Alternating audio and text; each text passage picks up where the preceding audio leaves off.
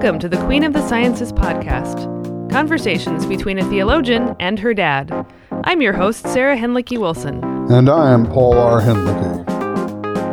Today on the show, we are talking about baptism, infant and otherwise. So I thought we would start by actually trying to remember our baptisms, which is a common exhortation to Lutherans, with the ironic twist that a great deal of us cannot actually remember our baptisms literally at all because they happened when we were much too small to retain memories. That was the case for me. I was, I think, 33 days old. Um, Dad, you had you and Mom had me baptized on July 4th, 1976, which yes. may seem like an egregious act of patriotism patriotism intruding upon a very holy event. But as I understand it, was merely because of it being the bicentennial. There was a long holiday, and the uh, the East Coast family could make the long trek by car out to St. Louis for the event. So also the Chicago side of the family. So it was quite a quite a festive gathering. Yes, I remember all my life hearing about my baptism, not so much primarily in spiritual terms as the epic party that surrounded it. That's true. And by the way, we should mention that the preacher at your the service in which you were baptized was Jaroslav Vajda, the sainted Jaroslav Vajda, the great hymn writer uh, of the Slovak Lutheran tradition. Yeah. Yeah, Now the Silence is one of his best known and best loved hymns. That is a great one. Yes, and the but the person, the pastor who did my actual baptism was my grandfather, your father, uh, Bill Hinlicky writes, which has always been special to me, also because my birthday fell the day after his. So we always had a kind of little bond there as well. Um, so you remember my baptism, though I don't remember my baptism. But a baptism that I do remember is my son Zeke's baptism, which in fact was done by you. so Zeke also was baptized by his pastor grandfather. And not only that, he was born the day after your birthday. So we have another little uh, grandparent, grandchild's baptism birthday bond going on there. Serendipity, yes. And we should mention, by the way, that you wanted him baptized in living water. So all these Lutherans trekked out of the country church down to the creek, and we waded into the creek and dipped him right into the living waters for, bapti- for his baptism it was pretty amazing. I mean, I strongly believe it doesn't make the slightest difference what kind of water or how much water you use, but there is something much more like being being drowned with Christ when your little baby is going into an actual flowing and cold river. that uh, that was a really powerful moment. Yeah, I remember you also told me that before we did that, you wanted to inquire with the congregation whether it was okay to do this because in the part of the country you were living in, um, they said that it was only um, grown up Pentecostals who got baptized in the river, not baby Lutherans. And would the Lutheran congregation take offense at this? But in fact, they seemed pretty excited to uh, to get in on the action there. Yeah, we had quite a turnout that Sunday. It was very nice. Yeah. It was a beautiful day. It was really beautiful. You know that what that shows you is that it's not when you think of baptism as entrance or uh, member uh, the beginning of membership in the church its public and communal nature is such that you don't have to personally remember your own baptism as an event because as a member of the community you witness baptisms again and again and again. And every time you witness a baptism that's how you remember your own baptism that I too have been joined into this community of Christ yeah, that's beautiful and very true. And there there is a kind of renewal of baptismal vows that takes place whenever you you see someone else getting baptized.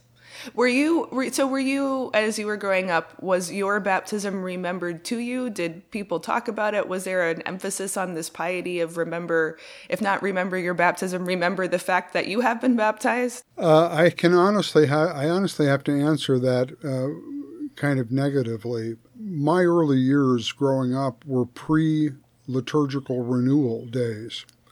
And why do we baptize infants? Well, because we don't want them to go to hell. and if you don't baptize them, you're jeopardizing their eternal salvation. It was really that that simple and straightforward, huh? It was that that was the rationale, which of course became increasingly implausible as the years went by uh, though I'm sure there are still some extremely conservative Catholics and Lutherans who would hold to that view as the primary concern. Right, but that it is that it is the inauguration of new life in Christ and entrance into his living community, this was the fruit of the liturgical renewal movement and its reinterpretation, renewed interpretation of the understanding of baptism. So I was not, you know, remembering my baptism was not a theme of my youth, no. Hmm. So how did it um, was it through primarily encounter with liturgical renewal that it became more important for you, or was it reading Luther or some other means that kind of brought it? Because I know it, it, has, it seems to me it was always a theme of your preaching when I was growing up and a big emphasis, and it certainly is in your writing as well. Well, by the time you were growing up, I had been immersed in liturgical renewal, reading Luther, and uh, various other things we'll get to as we go along. Yes, but you're absolutely right. For a major theme of my theology is what I call the theological subject. Who believes in Christ, and how do we know what that believer is? How do we recognize a theological subject? And the fundamental answer is a theological su- subject is someone who has been baptized into Christ. Okay. Well, then let's continue from here then. Um, so, I, what I wanted to do is make a kind of bridge between last time's episode on the first two thirds of Acts and what we're doing today. There is a very specific meaning I wanted to connect those. Um, so, as I spend a lot of time working on the book of Acts, um, and especially in the context of dialogue with Pentecostals, um, one thing kept catching my attention again and again. And I was, it took me a long time to fi- for it to finally float up to the surface surface, but and that is the theme of John the Baptist. Of course, you hear the word baptism right there in his uh, his famous title, um, and the reason why it was hard to see is because, of course, for so long, John the Baptist has been, you know, the forerunner. And I mean, he's been he's been grandfathered into the Christian story so effectively that it's impossible to imagine that there might have ever been any significant tension or difference between him and Jesus. I mean, you get little hints of it here and there, um, but on the whole, it's just so self-evident that John the Baptist is on our side. And I mean, of course, he baptized, and of course we baptized that it finally it took me a long time to finally ask the question like what what is the relationship between what John the Baptist was doing and what Christians were doing? And I think this is actually a major submerged concern of Luke Acts. It must have become uh, a much larger issue um, at the later time than he was writing than say you know when Paul or even the evangelist Mark were writing. And so if you kind of track through the whole story of baptism through Luke and Acts, there is also this basically um, tacit polemic against John the Baptist's baptism. What's weird about it is that, as far as we can tell, nobody baptized other people until John the Baptist. Uh, the, the tradition of Israel was filled with water rituals and ablutions of, of, of, all sorts, but nobody else did it to you. You would always submerge yourself. It would be a, and as I would like to uh, call it, auto baptism. you, you, you self baptized. And John the Baptist, again, as far as we know, was the first person who baptized other people. It became a transitive action that was done from one person to another. And this is, of course, why um, Christians are often really puzzled by Jesus going to get baptized because, like you said, we associate it with getting saved from, you know, original sin and, and eternal damnation. So why would Jesus, of all people, need it? But that's retrojecting Christian baptism ideas back onto John's baptism. And John's baptism is about identifying yourself with repentant Israel. That's the main thing it does. It's, it's submitting to some sort of um, discipline or something like that. So, what happens then is uh, evidently early Christians were baptizing right away too. They were submerging other people. But what they were doing was somehow, very importantly, not what John the Baptist was doing. And what you see, especially in Acts, is a need to distinguish those. So um, readers of Acts sometimes notice that um, there's no Father, Son, and Holy Spirit. That's from the end of Matthew. It doesn't actually appear in Acts. In Acts, baptism is in Jesus' name. And in fact, there's a, um, a sort of wing of uh, Pentecostalism that is anti Trinitarian that baptize in Jesus' name and are very against baptism in the Trinitarian name, and they take Acts as the basis. But the contrast is not between Trinitarian baptism versus baptism in Jesus' name, the contrast is Christian baptism and John's baptism. And in Acts, Christian baptism is baptism in the name of Jesus. John's baptism isn't in any name at all. And so, as I mentioned in our last episode, the final story in the Holy Spirit ingathering process of the first two thirds of Acts is bringing in John's disciples. Actually, they're the last and latest, not the Gentiles, which is really striking. And I think that shows you narratively what a big issue this was and how important it was to end there and finally get all the people properly baptized. And then in, in that story, especially in Acts 19, it's emphasized that when you get baptized in Jesus' name, there's still repentance involved. It's still identifying yourself with repentant Israel. But the big difference is that the Holy Spirit is given in connection with the act of baptism in Jesus' name. And John's baptism is not in any name and does not convey the gift of the Holy Spirit. And that's what wraps up the whole story here. So the takeaway for me, and this is where I wanted to, to get started talking, uh, you know, more expansively and theologically about baptism, is that in the understanding of Luke Acts, and I would argue also the larger New Testament, but we're just going from Luke Acts here, the important thing to note about Christian baptism is that it is in a name. it conveys the Holy Spirit or is so closely enmeshed with the Holy Spirit, might be before, might be after, but basically, Christian baptism and the Holy Spirit are tightly linked to each other. And it is the beginning of the Christian life. And I think that's really important too. So, for example, when Saul has his road to Damascus experience, um, and then he, he ends up there in Damascus in the care of Ananias, he's been fasting for three days. But the first thing he does when he hears the, the, the word from Ananias is to go and get himself baptized baptized even before he eats any food. So there's something like, and you know, this is not a very well educated Saul at this point, um, and is just barely. Um, um, compliant with what the Lord wants him to do. He's not been properly catechized, probably not very properly informed, and yet the minute he has met Jesus, the first thing he has to do is get baptized. So um, again, the the three things are in uh, the name of God and with the Holy Spirit, and finally at the beginning. This is the entryway into the whole Christian life. Yeah, a couple of comments uh, here. I do think it makes a difference whether we dip, dunk, or sprinkle especially when we transition away from the legalistic question is this valid such that the infant so baptized will not go to hell as a result of being baptized? If we just transcend that framework, that legalistic question, and ask, what is the water bath meant to do as a verbal word, as a symbolic action? What is the bath meant to do? And here we have a fundamental choice we can say, well, it's like washing some dirt off. It's like taking a bath and getting clean. It's a cleansing ceremony. Or we can say it's something like a welcoming into the world ceremony in which uh, we are symbolically representing a new birth. The, the physical birth from the mother's womb, the spiritual birth uh, from the washing with water. And I think ideas like this kind of vaguely crystallize around the mistranslated expression in John 3 about being born again. So that the fundamental idea of baptism is to be born again. But closer reading of John 3 shows you that the meaning of that Greek particle, ano, uh, is actually the subject of a pun, a double meaning is used by Jesus.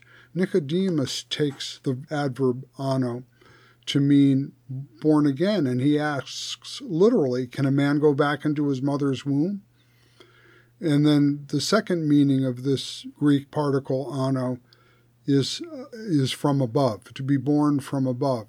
And Jesus corrects Nicodemus's literalistic misunderstanding of being born again and says, No, in fact, you must be born from above by the Spirit through the water. And so the new birth uh, is to be understood as the work of the Spirit who comes from above and is effected through the water, the ceremony with the water. Okay, at that point, we have to ask what difference does dipping, dunking, or sprinkling make? Well, I think dipping or sprinkling very much uh, symbolize something as weaker, like washing up, getting clean from some dirt, or perhaps welcoming someone into the world by a mimetic ceremony imitating emergence from the womb. But it's actually, I think, immersion into the water, symbolizing death, and then emergence from the water, symbolizing resurrection, stands behind the Apostle Paul's teaching in Romans 6 Know you not that as many of you as have been baptized have been baptized into his death, so that we might rise and walk in newness of life, anticipating our resurrection. So I think it actually the symbolism of the water ceremony is important. Uh, as you mentioned about Zeke's baptism, your child, uh, that was a powerful enactment of dying and rising in Christ, symbolically speaking. And that's what the ceremony ought to be communicating, in my opinion. Right. Well, I think the issue here then is we need to distinguish between the effectiveness of the church's practice in terms of communicating its gospel message and then the other side of legalism, not the if you don't do this, your little baby's going to burn in hell side, but the unless you went all the way under, you aren't actually baptized, it didn't count, it wasn't valid. And you do also, I mean, that this tends to be more like on the, the Baptist evangelical or Pentecostal side, which definitely don't see baptism as rescue from hell, for it's not in any way a divine act that saves. Um, but that, that gives you this uh, flip side of legalism. So I, I, would certainly, as you know, since since as you as you did at my request, baptize my son in the river. In terms of the teaching tool and the the power of the the theological symbol of something actually doing what it what it says that it's doing, then yes, I'm I'm for dunking. But I would be a little bit nervous about emphasizing it to the point that people would start to think, oh, my sprinkling baptism didn't count. I mean, you and I were both sprinkled, and I think we're both still completely and absolutely baptized. Absolutely, of course, and it's getting out of that whole legalistic mentality entirely, uh, whether to the left or to the right. The point is, what is the gospel trying to do through the ceremony of baptism? Answer Through the water ceremony, the Spirit is identifying this particular person with the cross and resurrection of Christ. That's what matters. That's what counts. Yeah, and I think as we, we've said in, in previous episodes, it really matters to see theology um, as describing what is happening in real time, in real life, in real history. So baptism isn't just another symbolic instantiation of God's gen- generalized, generic will to save. It is God actually saving this particular person who lives in this body, this time, in this place. Right. It's not representing something other than itself. What it represents is the very action of God taking place here and now. Yeah, that's very well said. Luther distinguished between philosophical symbols and theological symbols in that way. Philo- philosophical symbols represent something absent, theological symbols are actually bringing and doing the thing right there. Well said. And while we're on Luther, then let's bring to mind his basic mandate on baptism when he said, We baptize not on account of faith, but for the sake of faith. We baptize not on account of faith, but for the sake of faith. That is to say, that we baptize in obedience to the Spirit. When parents present a child for baptism, and in presenting the child for baptism, they commit the child to the Spirit's care and nurture of faith. So, for the sake of that child's faith, we baptize in the confidence that through the water ceremony and the Spirit's work in and through it by our communal remembrance of that event, the child's faith will be nurtured and developed, created, nurtured, and developed. And this would apply, I think, equally to people who are baptized older at their own request, that it's also for their faith. I mean, clearly in this case, there has been the opportunity for the actual intellectual and emotional development that can allow a person to actually grasp the meaning of the words and the scripture and the stories and so forth and make some sort of volitional decision. But when somebody comes to believe, you don't just say, okay, great, you believe, that's excellent. No, as again, as Luke Acts shows us so clearly, when you believe, you get baptized. that's the first thing you do. And then, and then it is done. You're in and it stays there as a permanent witness to the fact of of God's having called you and given you faith. And um, considering how again as we've said many times difficult the Christian life is how easy it is for us on a on a conscious level to have all of our faith vanish with no advance warning. Um, even for, again for those who are baptized older the idea of baptism for faith for their faith too as something to always turn back to I think is equally applicable and powerful. Yeah I think there's a, a, another flip side of what you're just saying there Sarah because there is, especially in the modern period in which there were so many different schisms over the new birth and the forms of baptism, dipping, dunking, or sprinkling, and so forth and so on. Uh, there, in the back of all of that development was the search for one psychological model that would represent the actual order of salvation and to which all conversions to the faith would have to conform. And I just think this is totally bogus. Me too. People come to faith in a, about a gazillion different ways. As many different people come to faith, that many different ways psychologically people come to faith. And trying to shoehorn everybody into one prescriptive model is deeply destructive of the unity of the church. Uh, but because it creates all these factions around various ways of evangelizing, converting, uh, and baptizing. Uh, whereas Paul, uh, Pauline literature says very emphatically, one Lord, one faith. How many baptisms? One baptism. One baptism, yeah. One baptism. And it's the Spirit's baptism that unites an individual, brings an individual into the community of Christ. Well, so then so so speaking of modern factions and problems so one thing i'd like to talk about now then is i was i was very struck when i was reading your beloved community your systematic theology that you were i would say pretty generous to those who would delay baptism of infants to an older age. Um, it came out of your reading of Barth and especially his rather ferocious critique i would say of what's called indiscriminate infant baptism which specifically pertains to a kind of Christendom setting. But I, I have to admit, I was I was surprised by your uh, generosity, not because you're not a generous person, but because my feelings have gone kind of in the opposite direction. But I'll I'll let you make the case for your side and your concerns, and then I'll come back with mine. Very good, sure. Um, but let's let me just uh, add something to what you said. It was not only Barth's critique of infant baptism, which is in Church Dogmatics 4 4, but it very late in his life, by the way.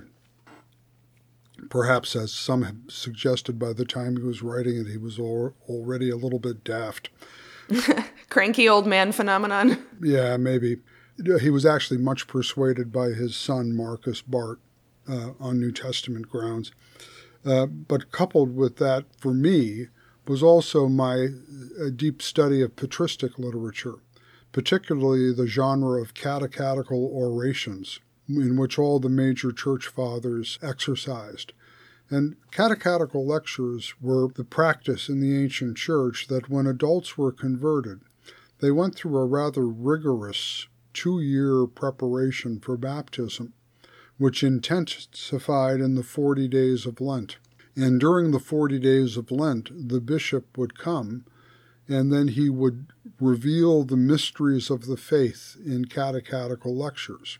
So, what we know uh, as Luther's catechism or other forms of catechism have their ancient genesis in this practice that when converts were preparing for baptism, which was held annually on the eve of Easter, the bishops would prepare them during the 40 days of Lent by revealing the mysteries of the faith to them, namely the Lord's Prayer some version of the baptismal creed, the commandments, and so forth. And what the scholarship I studied along with that reading taught me was that in our Christianity, adult baptism may not be normal, but it is normative.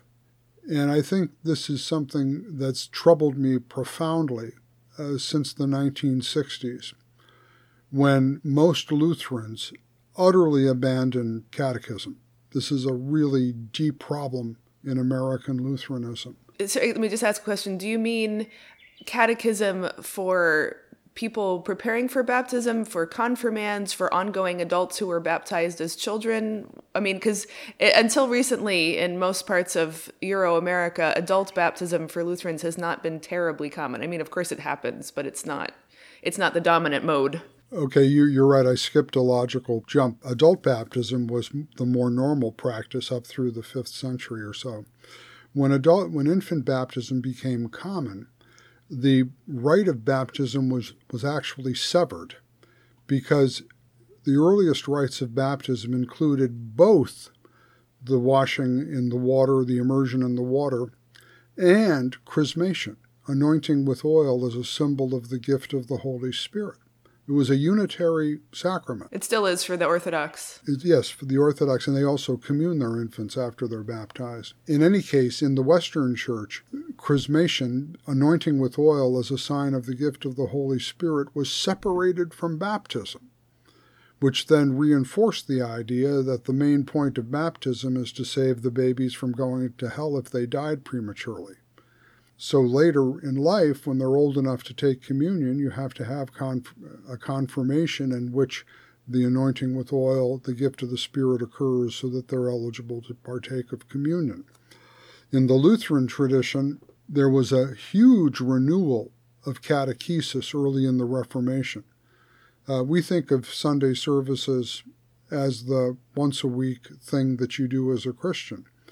In Luther's Wittenberg, there were catechetical sermons for the children and the adults who brought the children to the sermons uh, several times a week. Uh, the preachers preached on all the parts of the catechism all the time, reviving the practice of the ancient bishops in their catechetical orations. And so this practice, this catechetical method, is like Christian Torah.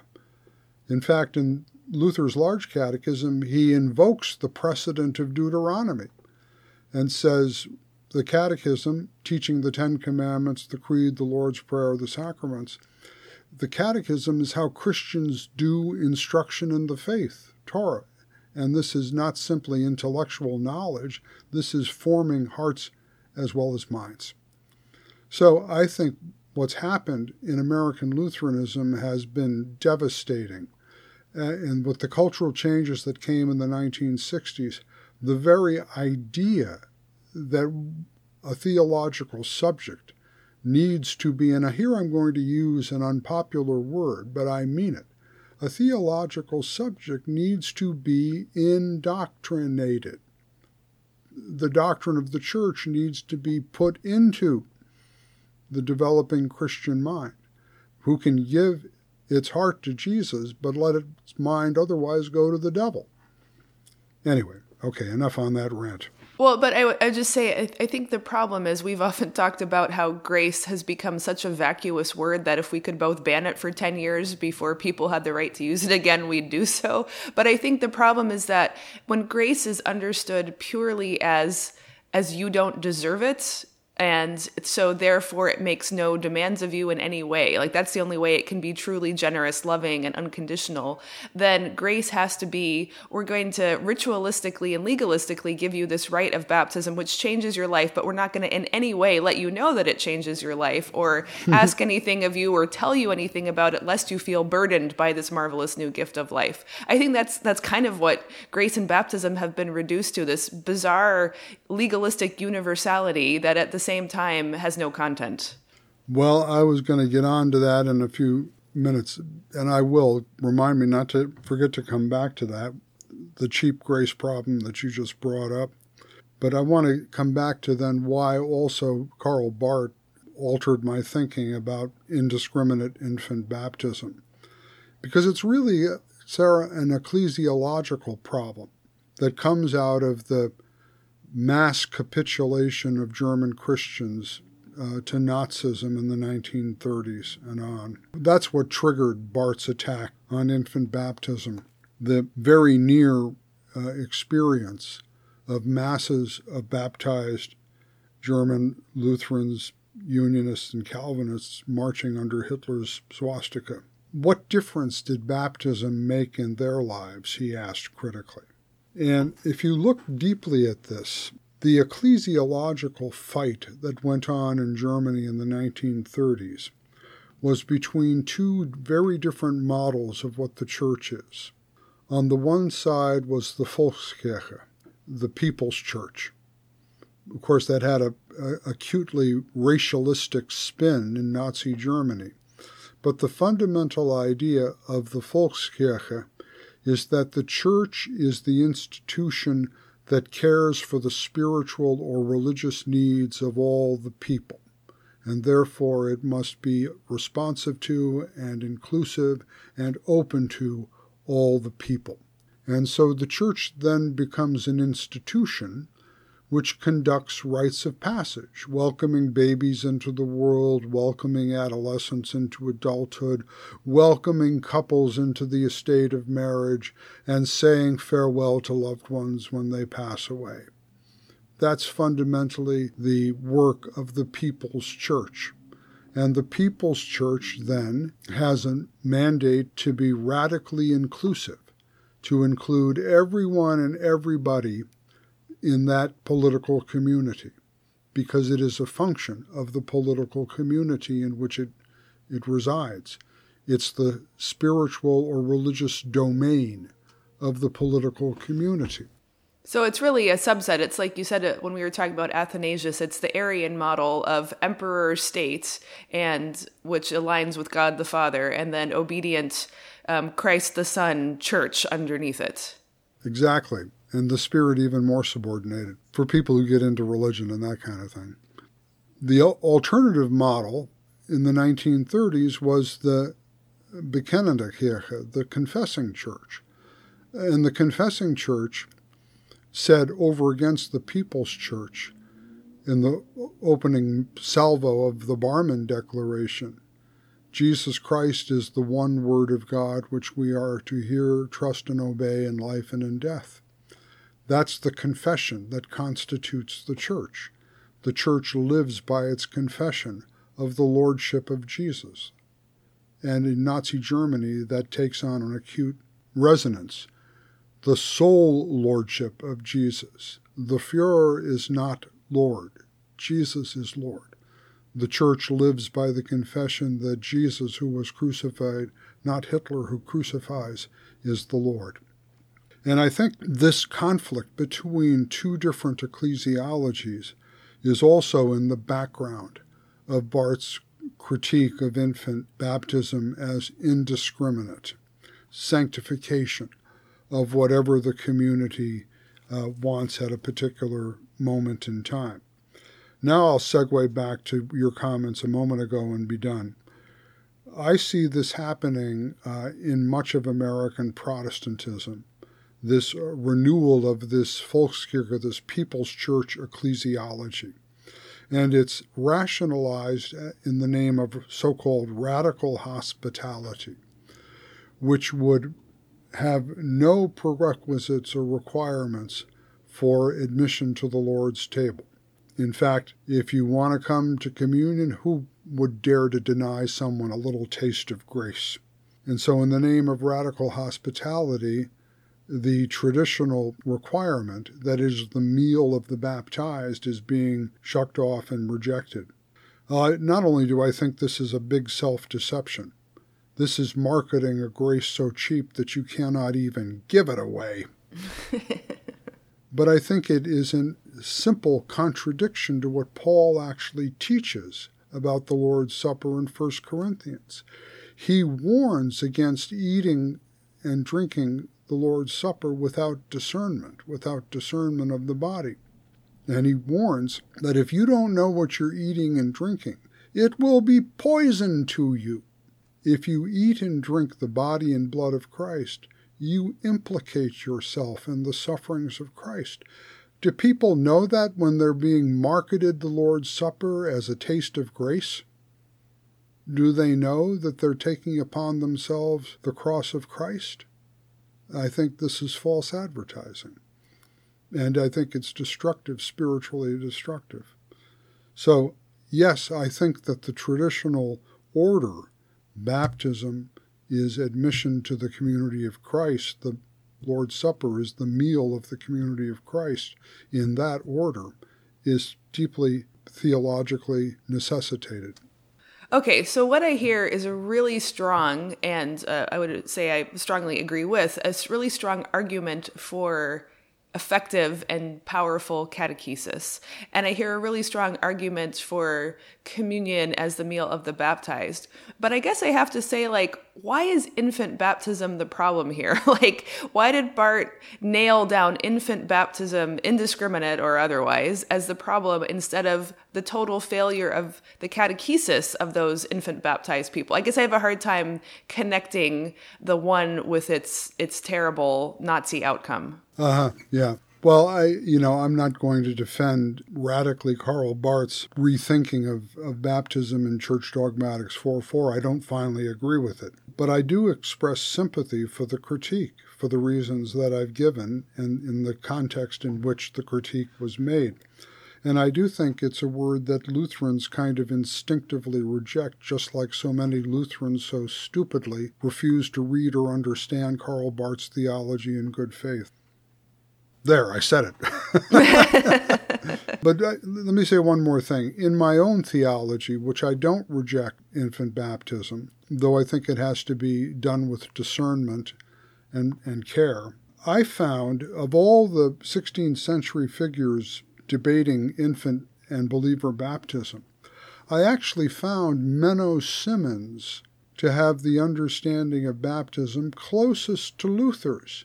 Oh, in the specific sense that baptism consists in dying and rising with Christ. That's what baptism is dying and rising with Christ. And, you know, others, uh, Zwingli in particular, thought of baptism as a kind of a extending election uh, through the generations to the children. Or Calvin preferred to speak of a baptism as adoption into the family of God. There's nothing wrong with those ideas as such, but they don't get to the heart of what baptism is dying and rising with Christ. Uh, because we die and rise with Christ, we are elect.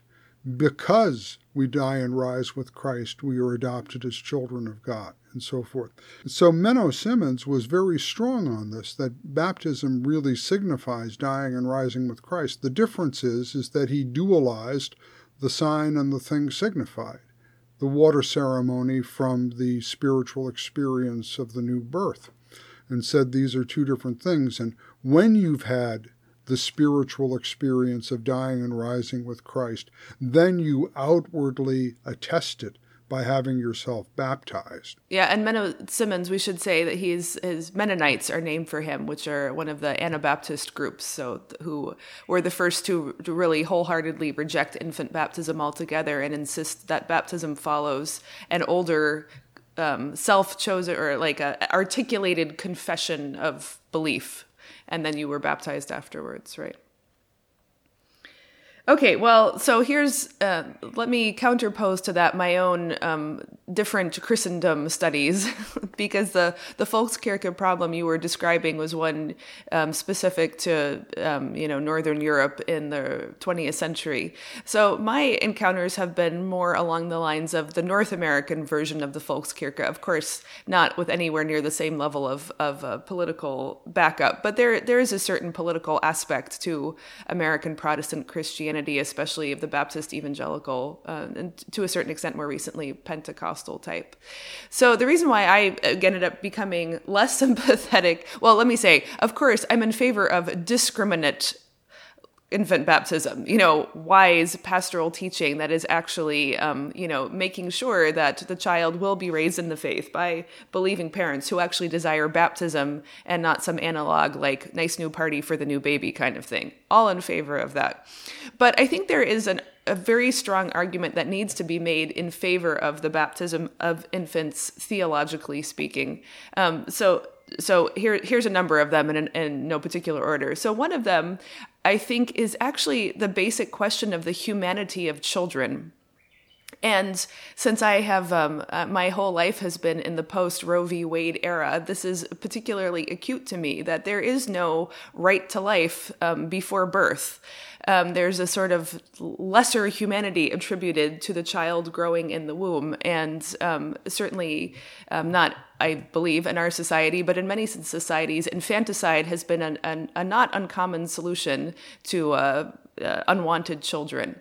Plus, there's the fact that um, infants are martyred. You know, the famous biblical story is, of course, the children who are martyred under Herod's regime. But we, you know, have heard horrifying stories from um, in and around Syria of Christian infants being slaughtered because they're Christian I mean, they're much too they're much too young to have perpetrated their own crimes at this point. You know, to be sinners by the by the judgment of those who killed them, and yet because of their affiliation with Christ, they have been martyred. So I think um, for me, infant baptism is a very serious expression of the full and complete humanity of children, such that they in fact can be and are theological subjects, to use your language, from the get go. So the second thing is that. Um, I think uh, again in terms of the symbolic um, uh, um, impact of what the church does for Luther and for those of us who follow after him. The primary point to make about baptism is that it's God's gift to us. Um, now, it's a valuable gift. It should not be treated like a pearls before swine kind of way, but it is truly a gift. It is freely and generously given, um, even knowing that not all will value it as they should. And I think it's so important to always think of baptism as a gift. Um, that if baptism becomes primarily understood as a choice, then the the divinely given quality of it can be diminished. Now, I don't say it, it is always diminished. Um, I, uh, Baptist theologian I greatly respect, Timothy George, argues very much that the faith itself is given to the older person, and then baptism is given as a kind of confirmation or sealing of that faith. And he talks very much in, in gift language, and I admire and respect that. But I think that at a very basic level, there's something about the infant who does not choose God, but is chosen by God through the instrumentation of the church and the parents and the godparents and so forth, that much more powerfully bespeaks to the fact that we did not choose to be sinners and we did not choose to be saved that both of these things happened beyond our power. And i guess my own concern is in highly um, activistic american culture. And again this may this may be very different elsewhere.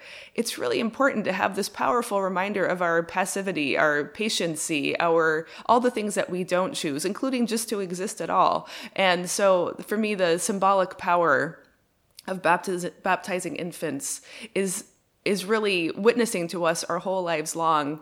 You didn't choose God any more than you chose to live, but God has chosen you, and God will continue to choose you. And even when you inevitably fail to choose God back, because that is part of of the life of the Christian, unfortunately, um, God doesn't stop choosing you because it was never conditioned on your choice in the first place. Oh, that's great, Sarah. Um, uh, and I'll just say yes and amen to these basic points the, to confirm the humanity of children. Ironically enough, let me make this observation.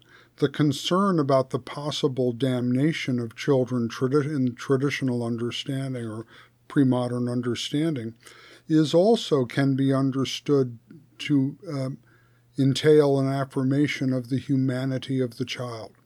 Let me explain how. That's a little bit hard to wrap our minds around. But as I say to my students, you know, if you're getting ready for Thanksgiving dinner, and while you're all waiting for the uh, turkey to set, and your pet dog jumps up on the table and starts munching on the turkey, and you catch the dog, you don't say, You sinner, repent. You don't say that to a dog. You say, Get away from there. The dog's just doing what dogs do, right? And and there's no sense of culpability or guilt. Uh, I mean, we might say anthropomorphically, "You naughty dog" or something like that, right? But we don't say "sinner, repent" uh, to a dog stealing the Thanksgiving turkey. On the other hand, if someone gets greedy and you know steals a portion of the food from the family in a very unsociable way, we would say, What a jerk. You're acting like a jerk, right? We would call them to account as a sinner. And even a two-year-old, you part even of being a, a, good parent would be disciplining them and saying, "No, no, no, that's not what we do here. That's wrong. Apologize." That's right, and that they, there's a certain agency in owning up to your sin, acknowledging your guilt, repenting, asking for forgiveness. There's a certain recognition of humanity, even in the traditional idea that baptism rescues children from damnation. So that's a yes and amen to your main point uh, that we we are human beings from the moment we are born, if not earlier. Definitely earlier, Dad. Definitely earlier. right, definitely earlier. On the on the gift nature of baptism, I think it's helpful here to remember with every gift comes a task. Uh, and baptism is an inauguration, a beginning. It's a gift that begins the Christian life, which is then a lifelong task. So we have Luther's paradox that we're free in faith, but servants in love. And so that if we've been baptized into Christ, we get to live in Christ and so forth. So a task comes along with the baptism, the task of lifelong turning to the Lord. Likewise, with the notion of divine calling uh, that goes along with the gift, uh, Jesus says in the Gospel of John, You did not choose me, I chose you. And that is why Jesus is the Lord and we are not. He alone is the Lord because He's the one who calls us through His Spirit. So I think all that's really great, Sarah, and um, I think those are all reasons why we are entitled to baptize infants. But now let me segue to the pastoral practice issue. Okay, good, because I have some on this issue too. And I remember when I was in my early years in New York City as a graduate student, when I'd recently been ordained, and I was just so excited to do pastor stuff. And people would call me on the phone and say, Could you marry us? Could you perform a wedding service for us in Central Park or something like that? And I was, Yay, I get to do a wedding. And I, you know, I went and did weddings like this. And then I would find out a six months or a year later that they'd broken up already. And I began to reflect on my indiscriminate practice of performing marriages without any counseling or preparation or catechesis. I'd given no time into explaining what Christian marriage is. So I reformed my practice there. I remember in my early days as a pastor in Delhi, New York, I would get phone calls. As crudely put as this Hey, Reverend, can you do our kid for us? And by that time, I had learned to say, well, I'd be very interested to explore that possibility, but I want you to know that I require eight sessions of, of counseling before we commit to baptizing your child. Now, that can sound like, wow, what a turnoff, but actually it was. It, turned off some people, but it brought a lot of other people into the church, those eight sessions of pastoral counseling. So I think that when we talk about indiscriminate infant baptism, uh, I think of a pastor I knew who basically turned his church, ran the congregation into the ground, neglected his pastoral duties to his flock, and turned the church into his personal wedding chapel, collecting fat honorariums for doing weddings. I just think that's extremely abusive practice. So when we talk about infant baptism, I think it's urgent and imperative that we discriminate by actually re involving catechesis into the whole preparation process. Oh, yeah, absolutely. That's true. And uh, I mean, there is a money issue here that, um, you know, pastors in the old country would often get generous gifts, monetary or food gifts for baptism. So, of course, that creates a perverse incentive to baptize all comers. Um, also, I believe, uh, I could be wrong about this, but I believe I was told that in the Church of England, pastors, priests are not permitted to refuse baptism to anyone for any reason because it is a, you know, quote unquote state church kind of situation. The policy is everyone gets baptized. And I, I have to say, I was really appalled by that. I mean, I, I don't know, we don't, we don't really have very good conversations about when you do and when you don't, but that there would be a law saying that you had to, that you could not ever have the pastoral scruple to say, I just don't think this is a good idea or the right time or something like that. Um, I should own up here. Um, when I was my first go at being a pastor in Trenton, New Jersey, uh, about 10 years ago or so um, was a very painful experience. I won't go into the whole extent of its painfulness, but right before I was leaving, um, a, a, younger relative of an active member in the church had a baby and asked, you know, or I would say rather assumed that the pastor, me, would baptize it. And so I did as you described. I said, okay, great, here's what's involved. There's a couple of, of sessions to meet and to talk about it. And, you know, I'd like your stepchildren to be there and the sponsors and so forth. And, um, in response, I got a, a, long call left on the answering machine, obviously timed not to catch me in person, describing in tedious detail how there were not going to be any sessions, there was not going to be any learning, the godparents weren't going to be there, the stepchildren weren't going to be there. It was going to be on a Saturday, not in a worship service. There wasn't going to be communion because he didn't want to make it awkward for people who wouldn't take it, on and on and on. And I just like realized this this was part of the whole pain of the experience that I was not a pastor, I was a hired religious hand to dispense the the requisite ceremonies of the church. Volkskirche, Volkskirche, Volkskirche.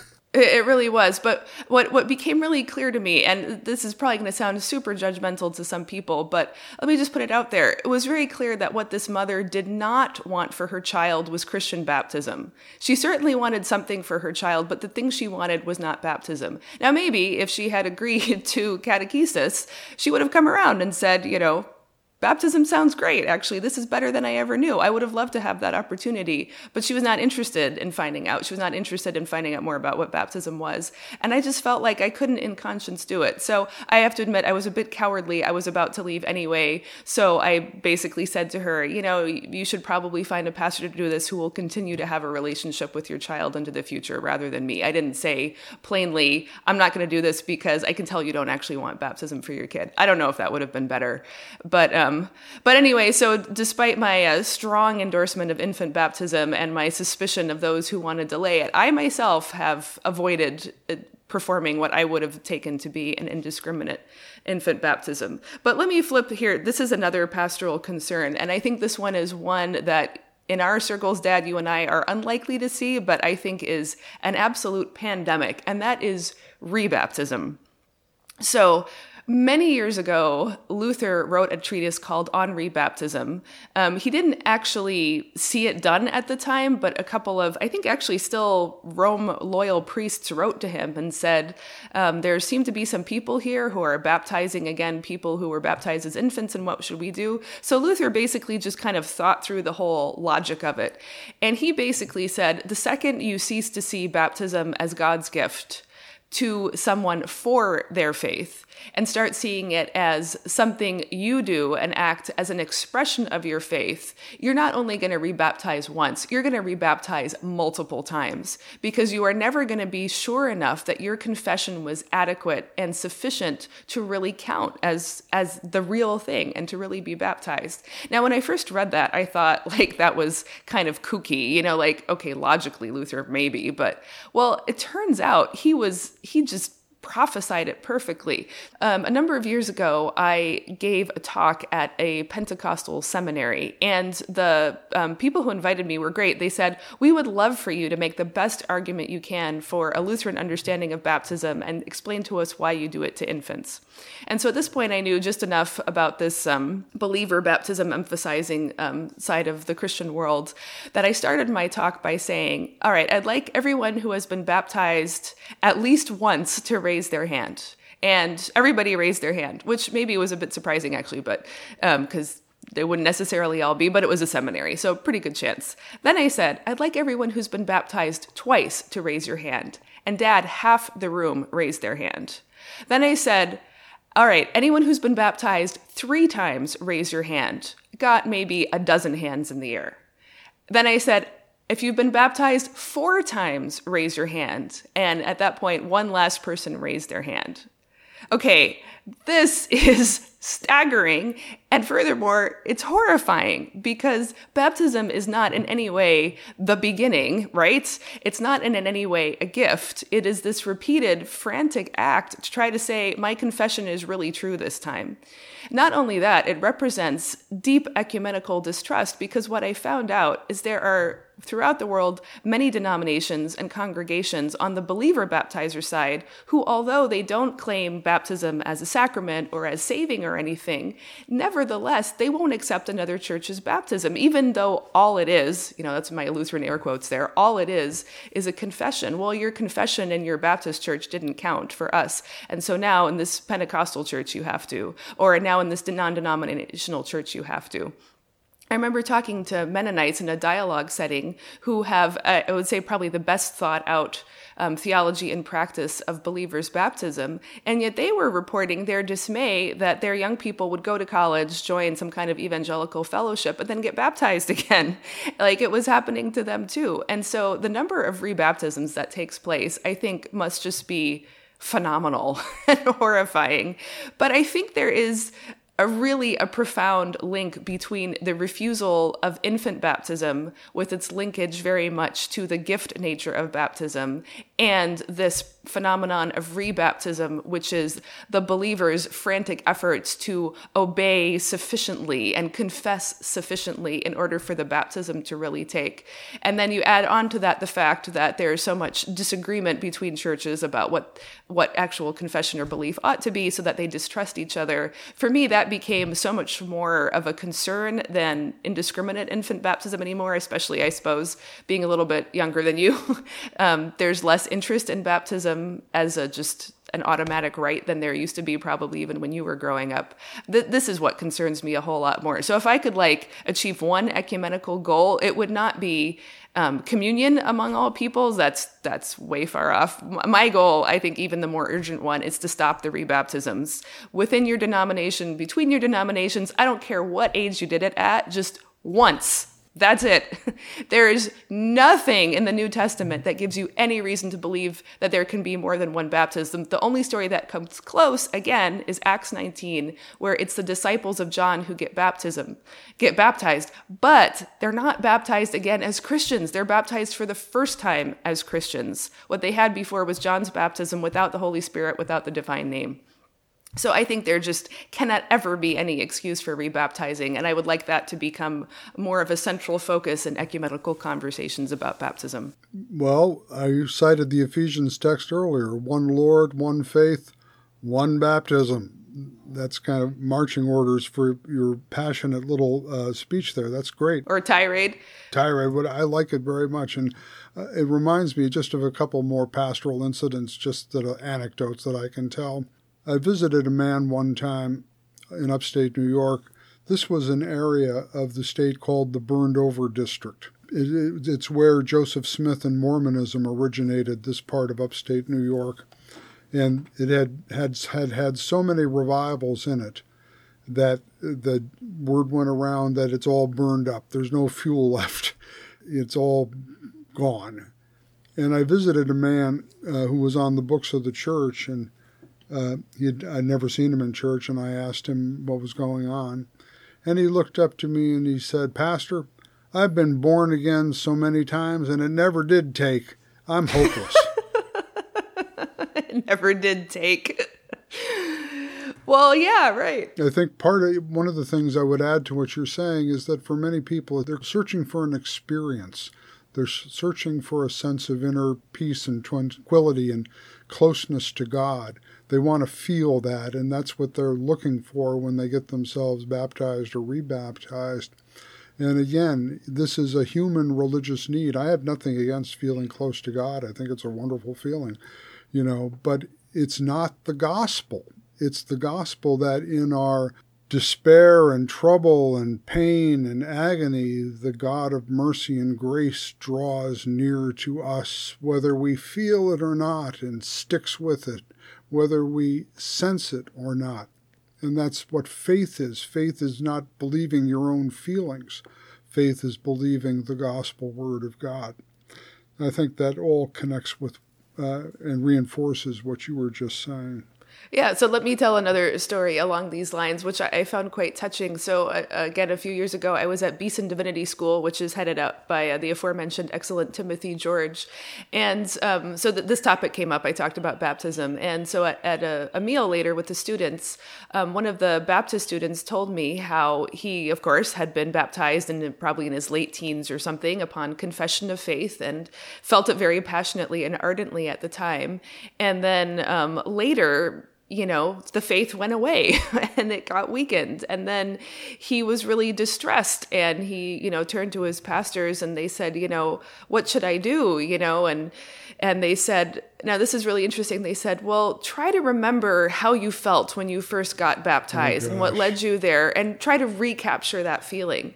And he was like, no, it, that doesn't work. And, you know, and, and then Faith came back again for a while and he ended up getting rebaptized because he didn't think it counted the first time. But then again, he had another crisis of faith, you know, and again, all they could do is say, you know, go back, recapture that feeling. And so, amazingly enough, he said that it was reading Luther on rebaptism that got him out of this cycle because from it he learned that baptism is a gift. Now, he said to me very plainly, I still think it's better to baptize people who are older, who have, you know, learned something and who can make a confession. Um, I think that is better practice. But I think we have to tell tell those people and we have to teach those people that being brought to that point of wanting baptism is itself a grace of God, and that when you are baptized, it's God's permanent claim on you, even if you were the one who physically walked yourself up there and took your own vows and so forth. And so if, if faith vanishes after that for a time, it doesn't mean you need to get rebaptized when faith comes back again. It means that it's the promise that God gave you in baptism. So I, I was just really deeply moved that, uh, you know, someone who is and, and remains a Baptist with a, a preference for the, the baptism upon confession um, could nevertheless be so helped by this emphasis on baptism as a gift. You know, it's just it's just it's such a simple but decisive theological notion that faith is not introspection. Faith is, so to speak, extrospection. Not looking into yourself, but looking outside of yourself into the uh, the gospel of Christ and Christ who comes to you by his Spirit through the gospel. That's what you look at God and his promises in Christ, not at yourself. If you look at yourself, you're going to fall into an abyss. And it, it's better just to get out of that. Our, Luther says our faith is certain because it takes us outside of ourselves. Right, right, right. Yeah. So I, I, think one maybe final distinction is helpful for us thinking through church practice, which is that to those who are baptized, baptism is entirely gospel and gift. It is given to them. They are, invited to simply accept and receive what's given to them. But to the apostolic ministry of the church, baptism is commanded. The command is not be baptized, the command is go out and baptize. And so, those who have been entrusted with the apostolic ministry, their job is to see to it that people get baptism and let's say get real baptism, which means the complete package with the water and the divine name name and the um, catechesis before or after, the faith before or after for people, whether they're very, very tiny still, or people, whether they're very, very old, or somewhere in between. It's the apostolic ministry's job to go out there and and make sure that this this gift is freely is freely offered to people to receive. That that's where the command side lies. And as you said said early on, in the whole range of ways that people come to God, again, whether it's by their parents' action when when they're tiny tiny babies, as it was for you and me, or whether it's people who live in a region that have never heard the gospel or hearing it for the first time and respond with truly an adult uh, apprehension and welcome and decision. All of those are great. The whole point is get baptized because it's a great gift and God wants to give it to you. Amen. Good place to finish. I'd say so. All right, and so next time we'll be talking about spirits, holy and otherwise. All right, until then, I'll be working on my exorcisms, okay? For listening to the Queen of the Sciences podcast. For show notes and more, visit our website, queenofthesciences.com. To find out more about what we do, visit sarahhinlickywilson.com and paulhinlicky.com. Finally, please leave us a review on iTunes and tell a friend about the show.